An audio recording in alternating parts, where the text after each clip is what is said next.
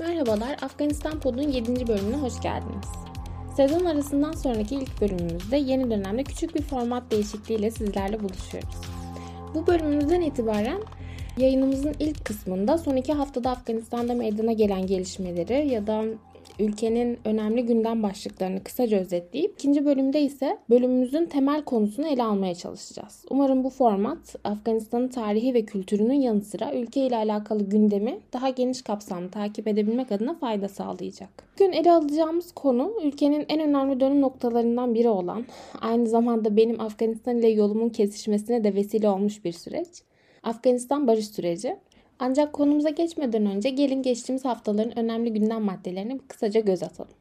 4 Şubat'ta yapılan bir açıklamaya göre ABD'nin yürüttüğü 26 Ağustos 2021'de Kabil Havalimanı'nın kapısında düzenlenen bombalı saldırıya ilişkin soruşturmada Taliban'ın dahli ve konu hakkında önceden bilgisi olmadığı tespit edildi. Geçtiğimiz yıl 15 Ağustos'ta Kabil Taliban tarafından ele geçirildikten sonra Afganistan'dan tahliyeler devam ederken havalimanının kapısına bir bombalı saldırı gerçekleştirilmişti. Bu saldırıda 14 Amerikan askeri ve 170 Afgan öldürülmüştü. Onlarca ABD askeri ve yüzlerce Afgan da yaralanmıştı yayınlanmıştı. 8 Şubat'ta Washington Post gazetesi mahkeme kararıyla Amerikan Hava Kuvvetleri'nin 2000 sayfalık Afganistan'dan çekilme ve tahliye sürecine ilişkin soruşturma raporuna erişti. Rapor ABD askerlerinin Afganistan'dan çekilme sürecinde birçok sivili ve çok sayıda Taliban üyesini öldürdüğünü ortaya çıkardı. Birleşmiş Milletler'e bağlı Uluslararası Göç Örgütü Ağustos 2021'de başlayan krizden bu yana Afgan nüfusunun yarısından fazlasının insani yardıma muhtaç olduğunun altını çizerek Afganistan neredeyse toplumun tamamı yok yoksulluğa sürüklenirken sistematik çöküş ve insani facia riskiyle yüzleşmektedir açıklaması yaptı. 9 Şubat'ta CNN, Kabil Havalimanı saldırılarında ölenlerin bazılarının ABD askerleri tarafından vurulduğunu iddia etti. CNN'in 70'ten fazla tanıkla ve ölenlerin ailesiyle konuştuğunu, tıbbi kayıtların incelendiğini ve olay yerlerinin video, fotoğraf ve seslerinin analiz edildiğini belirttiği rapora göre tek bir patlamada bu kadar çok insanın ölmesinin olası olmadığı sonucuna ulaştı. Haberde 26 Ağustos'taki saldırıda hayatını kaybeden 170 kişiden bazılarının ABD askerleri tarafından açılan ateş sonucu ölmüş olabileceği belirtildi. Ki bu raporlar arasında hastaneye ulaşan kişilerle ilk e, tıbbi müdahaleyi gerçekleştiren sağlık çalışanlarının cesetlerin üzerinde kurşun izleri bulduk demiş olmasıydı. Önemli noktalardan birisi. Ve iddia edilen şey bunun bir patlama olduğuydu. Patlama olduysa kurşun izleri nereden geliyor diye bir soru işareti oluştu. Yine aynı gün 9 Şubat'ta Taliban'ı temsil eden heyet İsviçre'de üst düzey yetkililerle uluslararası meşruiyet ve diplomatik tanınma konularını görüşmek üzere Cenevre'ye gitti. Taliban heyeti bundan önce Norveç'in başkenti Oslo'da Amerika ve Avrupa Birliği ülkelerinin temsilcileriyle bir araya gelmişti. 10 Şubat'ta açıklamalarda bulunan Pakistan Başbakanı İmran Han, ABD'nin Afganistan misyonuna ilişkin yaptığı bir değerlendirmede Afganistan'da neyi elde etmeye çalıştıkları konusunda asla açık değillerdi. Ulus inşası mı, demokrasi mi, Afgan kadınları özgürleştirmek mi? Net bir hedefleri yoktu dedi. İmran Han'a göre El-Kaide lideri Usama Bin Laden'in öldürmesinin ardından ABD Afganistan'dan çıkmalıydı ve Pakistan Başbakanı bu misyonun hedefinin açık olmaması nedeniyle başarısızlıkla sonuçlandığını belirterek Amerikalıların Afganistanlılar ile Taliban'ı ayırt edemediğini ve ülkeyi insani bir krize sürüklediğini söyledi. 11 Şubat'ta Amerikan Başkanı Joe Biden Afganistan ile ilgili bir diğer şok edici karar daha aldı ve Afganistan'ın ABD'de dondurulan 7 milyar dolarlık varlığının yarısının Afgan halkına insani yardım temelinde aktarılacağını, diğer yarısının ise 11 Eylül kurbanlarının halen devam eden hukuki süreçleri ve tazminatları için kullanılacağını açıkladı. Hali hazırda yaklaşık 40 milyon nüfuslu ülkenin yarısı açlık tehdidiyle karşı karşıya. Afganistan'daki hastaneler yetersiz beslenme nedeniyle hastalanan çocuk ve yaşlılarla dolu. Yetişkinler para karşılığı böbreklerini satmakta Ebeveynler ailelerine bakabilmek için çocuklarını dahi sattıkları bir kriz noktasındalar ve Biden'ın söz konusu koşullarda Afganistan'a ait 3,5 milyar dolarlık varlığını ABD'deki 11 Eylül kurbanlarına dağıtma kararı aldı. Dolayısıyla bu hem Afganistan içerisinde hem dünyada çeşitli tepkilere sebep oldu. Bunlardan birisi eski Afganistan Cumhurbaşkanı Hamid Karzai. Karzai Biden'ın bu kararını tekrar gözden geçirmesini isteyerek Afganistan halkı terör kurbanıdır. ABD nasıl olur da bir terör kurbanı ülkeden tazminat alabilir? Amerikan halkına ve dünyaya sesleniyorum. Yoksul bir ulusu suçlayıp nasıl parasına el koyabilirler? Bu para Afganistan halkına ait ifadelerini kullandı. Aynı zamanda Biden'ın bu kararı karşısında Afganistan halkı da meydanlarda toplanarak protestolar düzenledi. Başkent Kabil, Bel, Logar, Meydan Vardak, Takhar ve Kandahar vilayetlerinde toplanan binlerce kişi ABD aleyhine sloganlar attı. Bunun dışında Afganistan-Pakistan sınırında da çeşitli çatışmalar ve bombardımanlar devam ediyor. Çok sayıda sivilin öldüğü ve Pakistan tarafında Pakistan askerlerinin öldürüldüğüne dair bazı raporlar geldi. E, gündemimize değinebileceğimiz önemli başlıklar bu şekildeydi. Dilerseniz bu kısa gündem özetinin ardından bölümümüzün temel konusunu ele alalım. 2013-2021 yılları arasında süre gelen Afganistan barış süreci. Afganistan çeşitli format ve farklı yoğunluklarda da olsa bir bütün olarak 1978'deki Sevr devriminden bu yana sürekli olarak çatışmaların yaşandığı bir ülke olarak dünyada en uzun süren çatışmalardan birine ev sahipliği yapıyor. Bu tarihi noktaya değinen birçok uzman ve analist de Kabil'in Taliban tarafından ele geçirilmesinden sonra yaptığı artık Afganistan savaş halindeki bir ülke değil açıklamasını bu nedenle bir dönüm noktası olarak değerlendirdi. Peki bu noktaya nasıl gelindi? ABD'nin Afganistan'dan çekilme konusundaki karar alma süreci nasıl şekillendi? ABD'nin Taliban ile birlikte oturduğu müzakere masasında gündem maddeleri nelerdi ve ne sonuçlar çıktı? İsterseniz şimdi bu sorulara yanıt vermeye çalışalım. ABD'nin Afganistan'daki işgali Amerikan tarihi açısından da ülkenin en uzun süren savaşı olarak bir rekor elinde bulunduruyordu. Bu nedenle siyasi tartışmaların hatta her seçim müzakerelerinde, her seçim toplantılarında, tartışma programlarında en çok sorulan sorulardan birisi hep Afganistan başlığı olmuştur. Dış politikanın en çok uzun süren tartışmalarından ve dikkat çeken başlıklarından biri Afganistan'daki savaş ne zaman bitecek sorusu üzerinde şekilleniyordu. Ve Amerikan seçimlerine katılan hemen hemen her aday ay Afganistan'daki savaşın bitirilmesi yönünde vaatlerde bulundu. Buna tabii ki eski ABD Başkanı Donald Trump ve günümüzün ABD Başkanı Joe Biden da dahildi. Dolayısıyla Amerikan tarafı Afganistan'a yaklaşımını savaşın askeri bir zaferle sonuçlandırılamayacağı ön kabulüyle bu müzakere masasını ve yolunu tercih etti. Ve Taliban ile çeşitli temaslar kuruldu. 2010'un başlarında kurulan ilk temaslarda Taliban'ı temsil edecek, aktif olarak çatışmanın bir parçası olmayan, örgüt içerisindeki etki gücü yüksek olan kişilerin bulunacağı bir siyasi ofis açılması fikrini ortaya çıkardı. Ve bunun için tartışmalar başladı. Bu siyasi ofis nerede olacaktı? Çünkü Taliban'ın bir siyasi ofisi olacağı fikri bile o zaman için hem bugün için de tartışmalı bir konu olarak ön plana çıkıyor. Bunun için Afganistan hükümetinden yapılan tepki şu yöndeydi. Dediler ki bizim savaşmaya devam ettiğimiz, bizim hükümetimizi, devletimizi meşru tanımayan bir örgüte siz siyasi bir ofis açıyorsunuz ve diplomatik bir misyon biçiyorsunuz. Yazılı da olmasa da. Dolayısıyla buna Afganistan hükümeti tepki gösterdi. Bunun için çeşitli adaylar ortaya çıktı. Şimdi hem siyasi ofisin Amerika tarafından tanınması, kabul edilmesi gerekiyor. Bunun açılacağı yerin Amerika tarafından e, onaylanması gerekiyor. Hem de Taliban tarafından onaylanması gerekiyor. Bunun için öne çıkan ülkelerden birisi Suudi Arabistan oldu. Türkiye oldu. Katar oldu. Ancak çeşitli endişe endişeler, güvenlik endişeleri, diplomatik endişeler sebebiyle en nihayetinde Katar seçildi.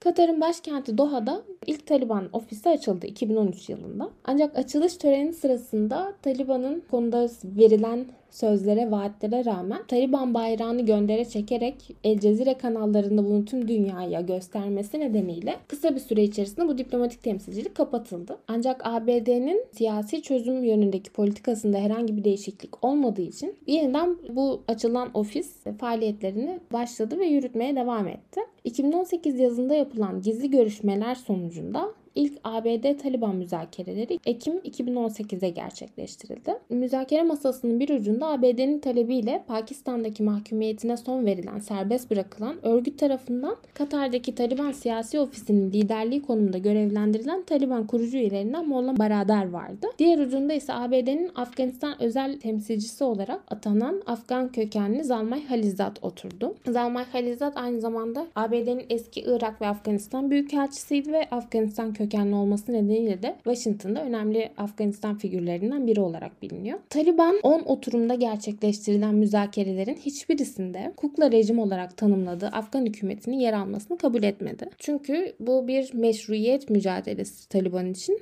Afganistan için de öyle. Afganistan hükümeti açısından da öyleydi. ABD destekli de olsa.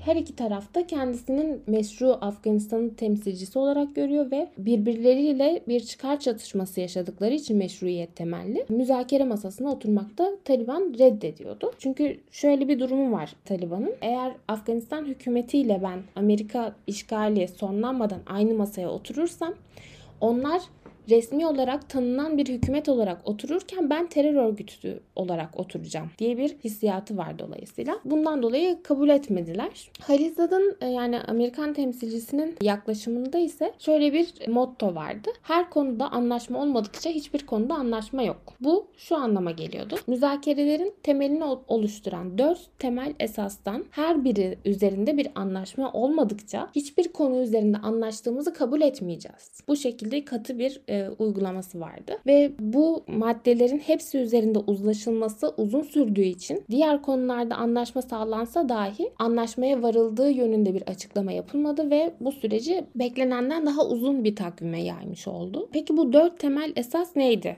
Amerikan temsilcisinin üzerinde durduğu dört temel esas ve bu temel maddeler aynı zamanda müzakerelerin gündemi olarak da belirlendi. Dolayısıyla bunun için her iki tarafında evet bu konuları konuşacağız şeklinde bir uzlaşıya da varması gerekiyor. Bu dört temel esas şunlardı. Afganistan'ın yeniden bir terör tehdidi oluşturmasını engellemek adına Taliban ile El-Kaide arasındaki ilişkilerin ortadan kaldırılmasını amaçlayan terörle mücadele teminatları. Bu birincisi.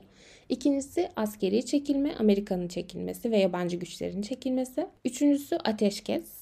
Bunun üzerinde çok duracağız çünkü bu konuda ateşkesin yorumlanması üzerinde çok büyük tartışmalar döndü. Dördüncüsü de Afganlar arası diyalog. Bu dört madde konusunda şimdi her iki taraf da bu konuları ele al- almak konusunda uzlaşmış olsalar dahi bu maddelerin yorumlanması üzerinde bir anlaşmazlık söz konusuydu. Örneğin Taliban'ın işgali sonlandırma olarak gördüğü görüşmeler kukla rejim olarak adlandırdığı Afgan hükümetine ısrarla dışarıda tutuyordu. Bu nedenle dört maddeden ateşkes ve Afganlar arası e, diyalog maddeleri Taliban'ın itirazıyla karşılaştı. Çünkü şöyle bir durum var. Ateşkes konusunu konuşuyorsunuz. Amerika e, tarafı ısrarla diyor ki bu konuda hani anlaşmaya varmamız için ateşkesi kabul etmeniz gerekiyor kesinlikle. Taliban diyor ki evet biz ateşkesi kabul ediyoruz ama bizim müzakere tarafı olarak Amerika'yı muhatap almamız nedeniyle ve Afgan tarafı bizim için bu müzakerenin bir parçası olmadığı için şu aşamada ateşkes sadece Amerika ve yabancı güçlere karşı geçerli dediler. Afganlar arası diyalogda ise Taliban'ın yaklaşımı büyük oranda şu şekildeydi. Biz Amerika ile bir anlaşmaya varacağız. Amerika ile vardığımız bu anlaşma kapsamında ve bu süreç dahilinde onlara karşı bir ateşkes yürürlüğe koyacağız. Bu anlaşma bir sonuçlandığı zaman barış anlaşması imzalanıp Amerikan güçleri ve yabancı güçler ülkeden çekildiği zaman biz Afganlarla beraber bir araya gelip sonra ülkenin geleceğini konuşacağız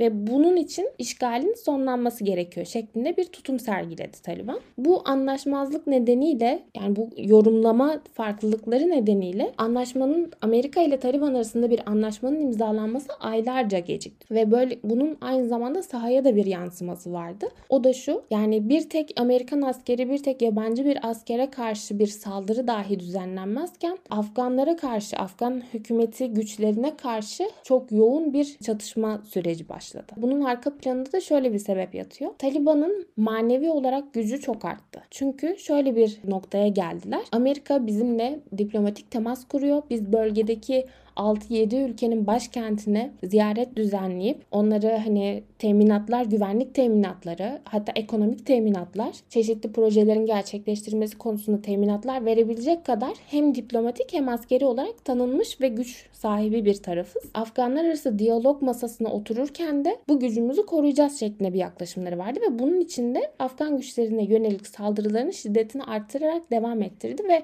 bir noktada 20 yılın en yoğun çatışmaları yaşanmış oldu Afgan güçleriyle Taliban arasında. Böyle bir sürecin nihayetinde Şubat 2020'de imzalanan Doha Anlaşması çerçevesinde Amerika Taliban'dan hakimiyeti altındaki Afgan topraklarından ABD ve müttefiklerine yönelik tehdit oluşturabilecek hiçbir gruba izin vermeme, Afganlar arası müzakereleri başlatma ve şiddeti azaltma sözü aldı. Şimdi burada bir önemli bir nokta. Şiddeti azaltma sözü. Çünkü ateşkes konusunda anlaşamadıkları için şiddeti azaltma yönünde bir söz ancak o şekilde alabildiler. Ayrıca şöyle de bir durum var. Taliban'dan hakimiyeti altındaki Afgan topraklarından gelecek tehdit dedikleri zaman aslında kastettikleri El-Kaide ve türevleri olan örgütler. Amerika bunu kastederken Taliban bunun terör örgütü olarak anılması ve kendilerinin imzalayacakları bir metinde El-Kaide ve benzeri örgütlere terör örgütü denilmesini ve buna imza atmış olmayı istemedikleri için ABD ve müttefiklerine yönelik tehdit oluşturabilecek gruplara izin vermeme yönünde bir söz vermiş oldular. Yani anlaşma metninin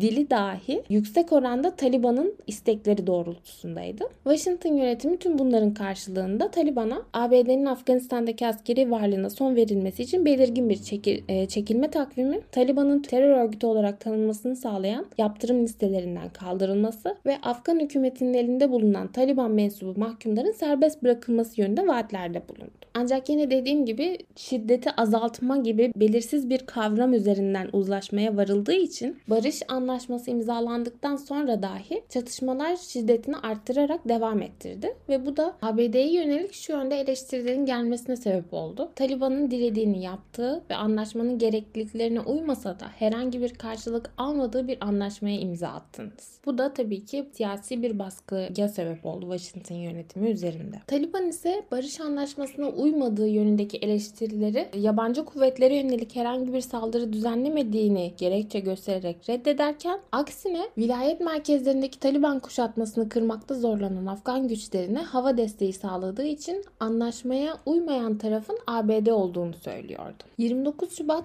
2020'de imzalanan Doha Anlaşması'ndan sonra ortaya çıkan ilk kritik krizlerden birisi anlaşmada vaat edilen 5000 Taliban mahkumunun serbest bırakılması konusu oldu. Çünkü ABD ile Taliban arasında imzalanan barış anlaşması çerçevesinde 5000 Taliban mahkumunun Afganistan hükümeti tarafından serbest bırakılması öngörülüyordu. Afgan hükümetinin buna yaklaşımı ise tarafı olmadığı anlaşmada verilen bir taahhüt kapsamında elinde bulundurduğu mahkumları güvenlik riski oluşturmaları pahasına üstelik hiçbir entegrasyon sürecinin de olmadan serbest bırakılma yapmakta bir isteksiz bir tutum sergiledi. ABD yönetimi ise Afganistan'daki varlığını müzakere edilmiş bir çıkış ile son verme imkanı tanıyan Doha Anlaşması'nın riske girmesini istemedi. Bu nedenle Afgan hükümetine mahkumların serbest bırakılması konusunda baskı uyguladı. Serbest bırakılan mahkumların oluşturabileceği risklerin politik sorumluluğunu üstlenmek istemeyen Afganistan Cumhurbaşkanı Eşref Gani konuyu geleneksel Afgan Şurası Loyacirga'ya taşıyarak oylamaya sundu. Taliban ile Afganlar arası görüşmelerin önündeki tek engel olarak görülen mahkum takasına Loya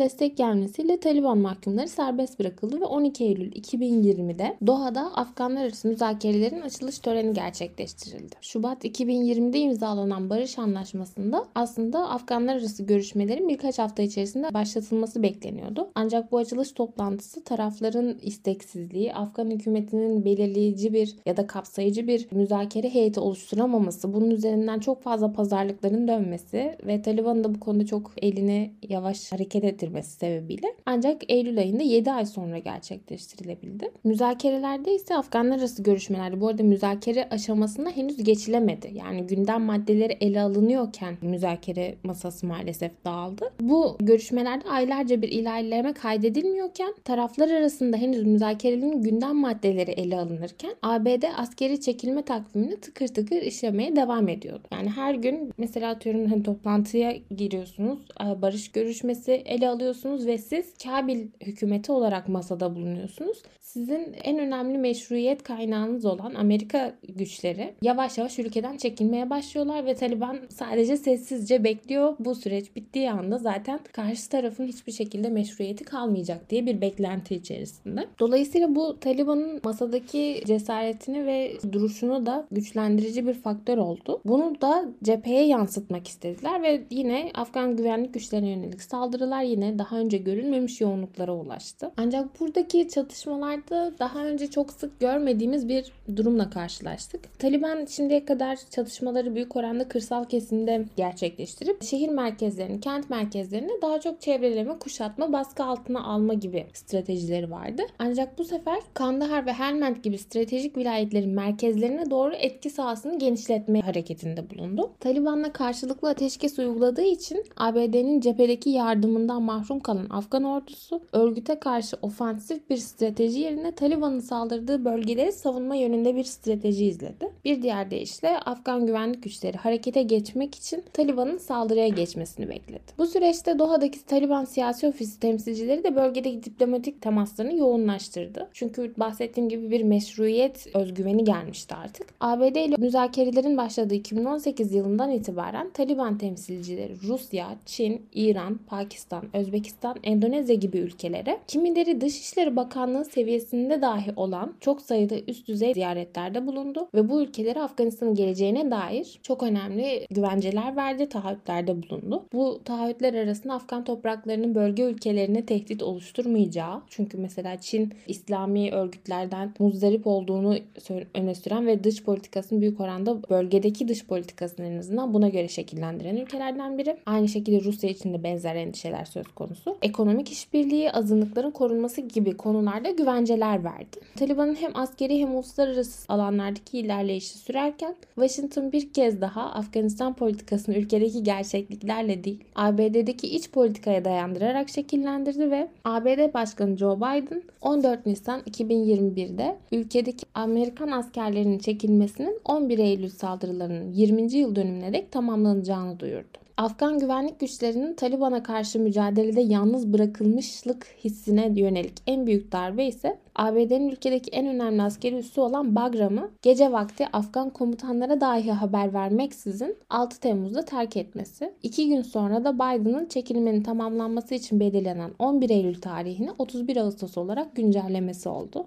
Bu tarihten sonra gerek askeri desteği gerek moral gücünü kaybeden Afgan güvenlik güçlerinin Taliban'a karşı çözülmeleri de büyük bir hız kazandı. Hemen her gün Taliban şu kadar asker bize katıldı, şu kadar kişi silah bıraktı, şurayı ele geçirdik şeklinde paylaşımlarda bulunuyordu. Medya açıklamaları yapıyorlardı. Bu noktaya kadar ABD ile Taliban arasındaki müzakerelerin ne koşullarda geliştiğini ve tarafların birbirlerine yönelik ne gibi stratejiler izlediğini hani bir kısmı da olsa bir izah etmeye çalıştı. Peki bu aşamada aşamada Kabel hükümeti ne yapıyordu? Yani bu soru da önemli çünkü ülkenizin geleceğine dair çok önemli müzakereler gerçekleştiriliyor. Sizi ısrarla masanın dışında tutmak isteyen bir taraf söz konusu ve sizin geleceğiniz de tartışma konusu haline geliyor. Peki bunun için Kabil'deki siyasetçiler ne yaptı? İktidar ne yaptı? Muhalefet ne yaptı? Ortak çıkarlar için bir araya gelerek Taliban'a karşı nasıl bir strateji izleyeceğini belirlemek yerine aylarca süren gecikmenin ardından gerçekleştirilen bir seçimin tartışmalı sonuçları nedeniyle aynı gün iki Cumhurbaşkanlığı yemin töreni gerçekleştirip kimin hangi bakanlıkları elde edeceğini ve Doha'daki müzakereleri kimin hangi delegelerinin katılacağını tartışmakla meşgullerdi. Bu da tabii ki hem Kabil hükümetinin dünyadaki itibarını zedeleyici bir durum olarak ortaya çıktı hem de Afgan halkının böyle bir anda, böyle bir kriz döneminde Kabil hükümetine olan güvenini büyük ölçüde zedeledi. ABD'nin bu Kabil'deki siyasi krize ve anlaşmazlıkları olan yaklaşımı mümkün olduğu kadar barış sürecine ve Taliban'la yaptıkları anlaşmaya zarar vermeyecekleri yönünde bir strateji uyguladı ve bunun bu şekilde olduğunu yani hiçbir şekilde Kabil'deki siyasetçilerin barış sürecine ve anlaşmaya zarar vermeyeceklerini güvence altına alma üzerine bir strateji belirlediler ve yani şöyle şöyle de bir durum vardı. Mesela iki cumhurbaşkanı olduğunu, seçimi kazandığını söyleyen iki lider aynı gün cumhurbaşkanlığı seçim zaferini ilan ederken gün herkesin beklediği şey şuydu. Amerikan Büyükelçisi veya Amerika'nın Afganistan uzlaşısı özel temsilcisi Zalmay Halizat hangi törene katılacak ve hangi lideri tanıyacak? Dolayısıyla burada da mesela tabii ki iki seçenek olduğu için %50 ihtimal söz konusu. Ama yani yine bunun ben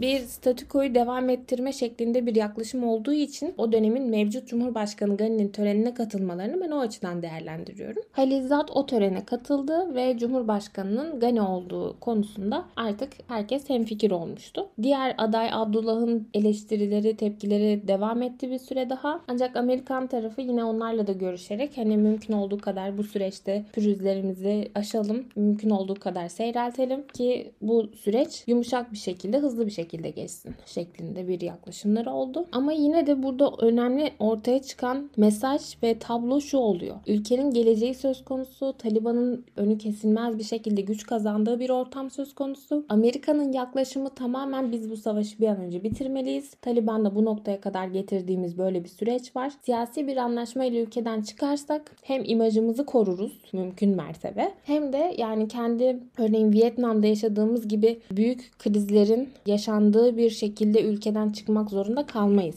şeklinde bir yaklaşımlar oldu. Afganistan hükümetinin yaklaşımının bu noktada zayıflığı çok büyük bir eleştiri haline gelmişti. Çünkü 20 yıllık bir süre var elinizde. 20 yıllık kalkınma, 20 yıllık cumhuriyeti seçim demokrasi sistemini güçlendirme ve koruma imkanı var elinizde. Ama bunu yapamadığınız son ana kadar, son yıla kadar yaptığınız seçimlerde bile sürekli bir yolsuzluk iddiaları, sürekli bir kutuplaşma, ortak düşmana karşı dahi bir araya gelme imkanından yoksun olduğunuz bir demokrasi sisteminden bahsediyoruz. Ve halkın da tabii ki buna inancı tamamen zayıfladı. Liderlerin arkasında beklediğimiz kadar ya da en azından 20 yıl öncesine kadar kıyasla demokrasiye ve mevcut liderlere, mevcut seçim sistemine, mevcut ülke yönetimine olan inançları zayıflamış bir halktan bahsediyoruz. Cephede yalnız bırakıldığını hissetmiş, aylarca maaştan, fiziki yardımdan, gıda yardımından mahrum bırakılmış bir ordudan bahsediyoruz. Dolayısıyla Taliban'ın her konuda kendisini güçlü hissettiği, özgüvene sahip olduğu bir süreçte tabii ki bu zayıflıkları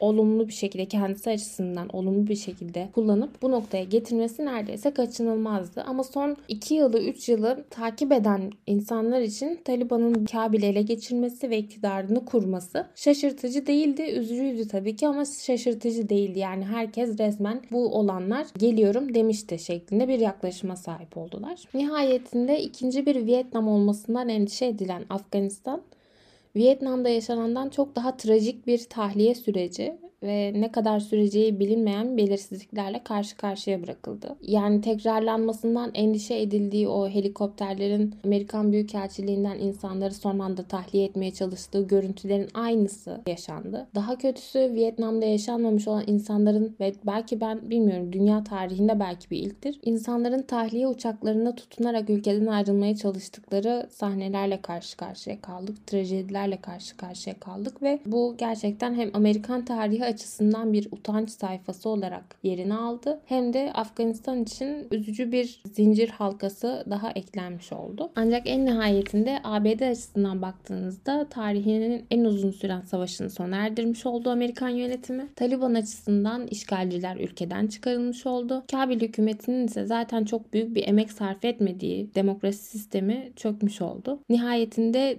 ülkede çatışmaların iç savaşın yaşanmadığı bir güne uyanmış oldu insanlar 16 Ağustos sabahı. Afganistan barış süreci ise belki pozitif barış örneği olarak olmasa da uzun ve kalıcı, temsiliyetin sağlandığı, uzlaşının hakim olduğu bir barış süreci olarak olmasa da negatif bir barış süreci olarak başarılı oldu diyebiliriz. Beni dinlediğiniz için çok teşekkür ederim. Bir sonraki bölümde görüşmek üzere.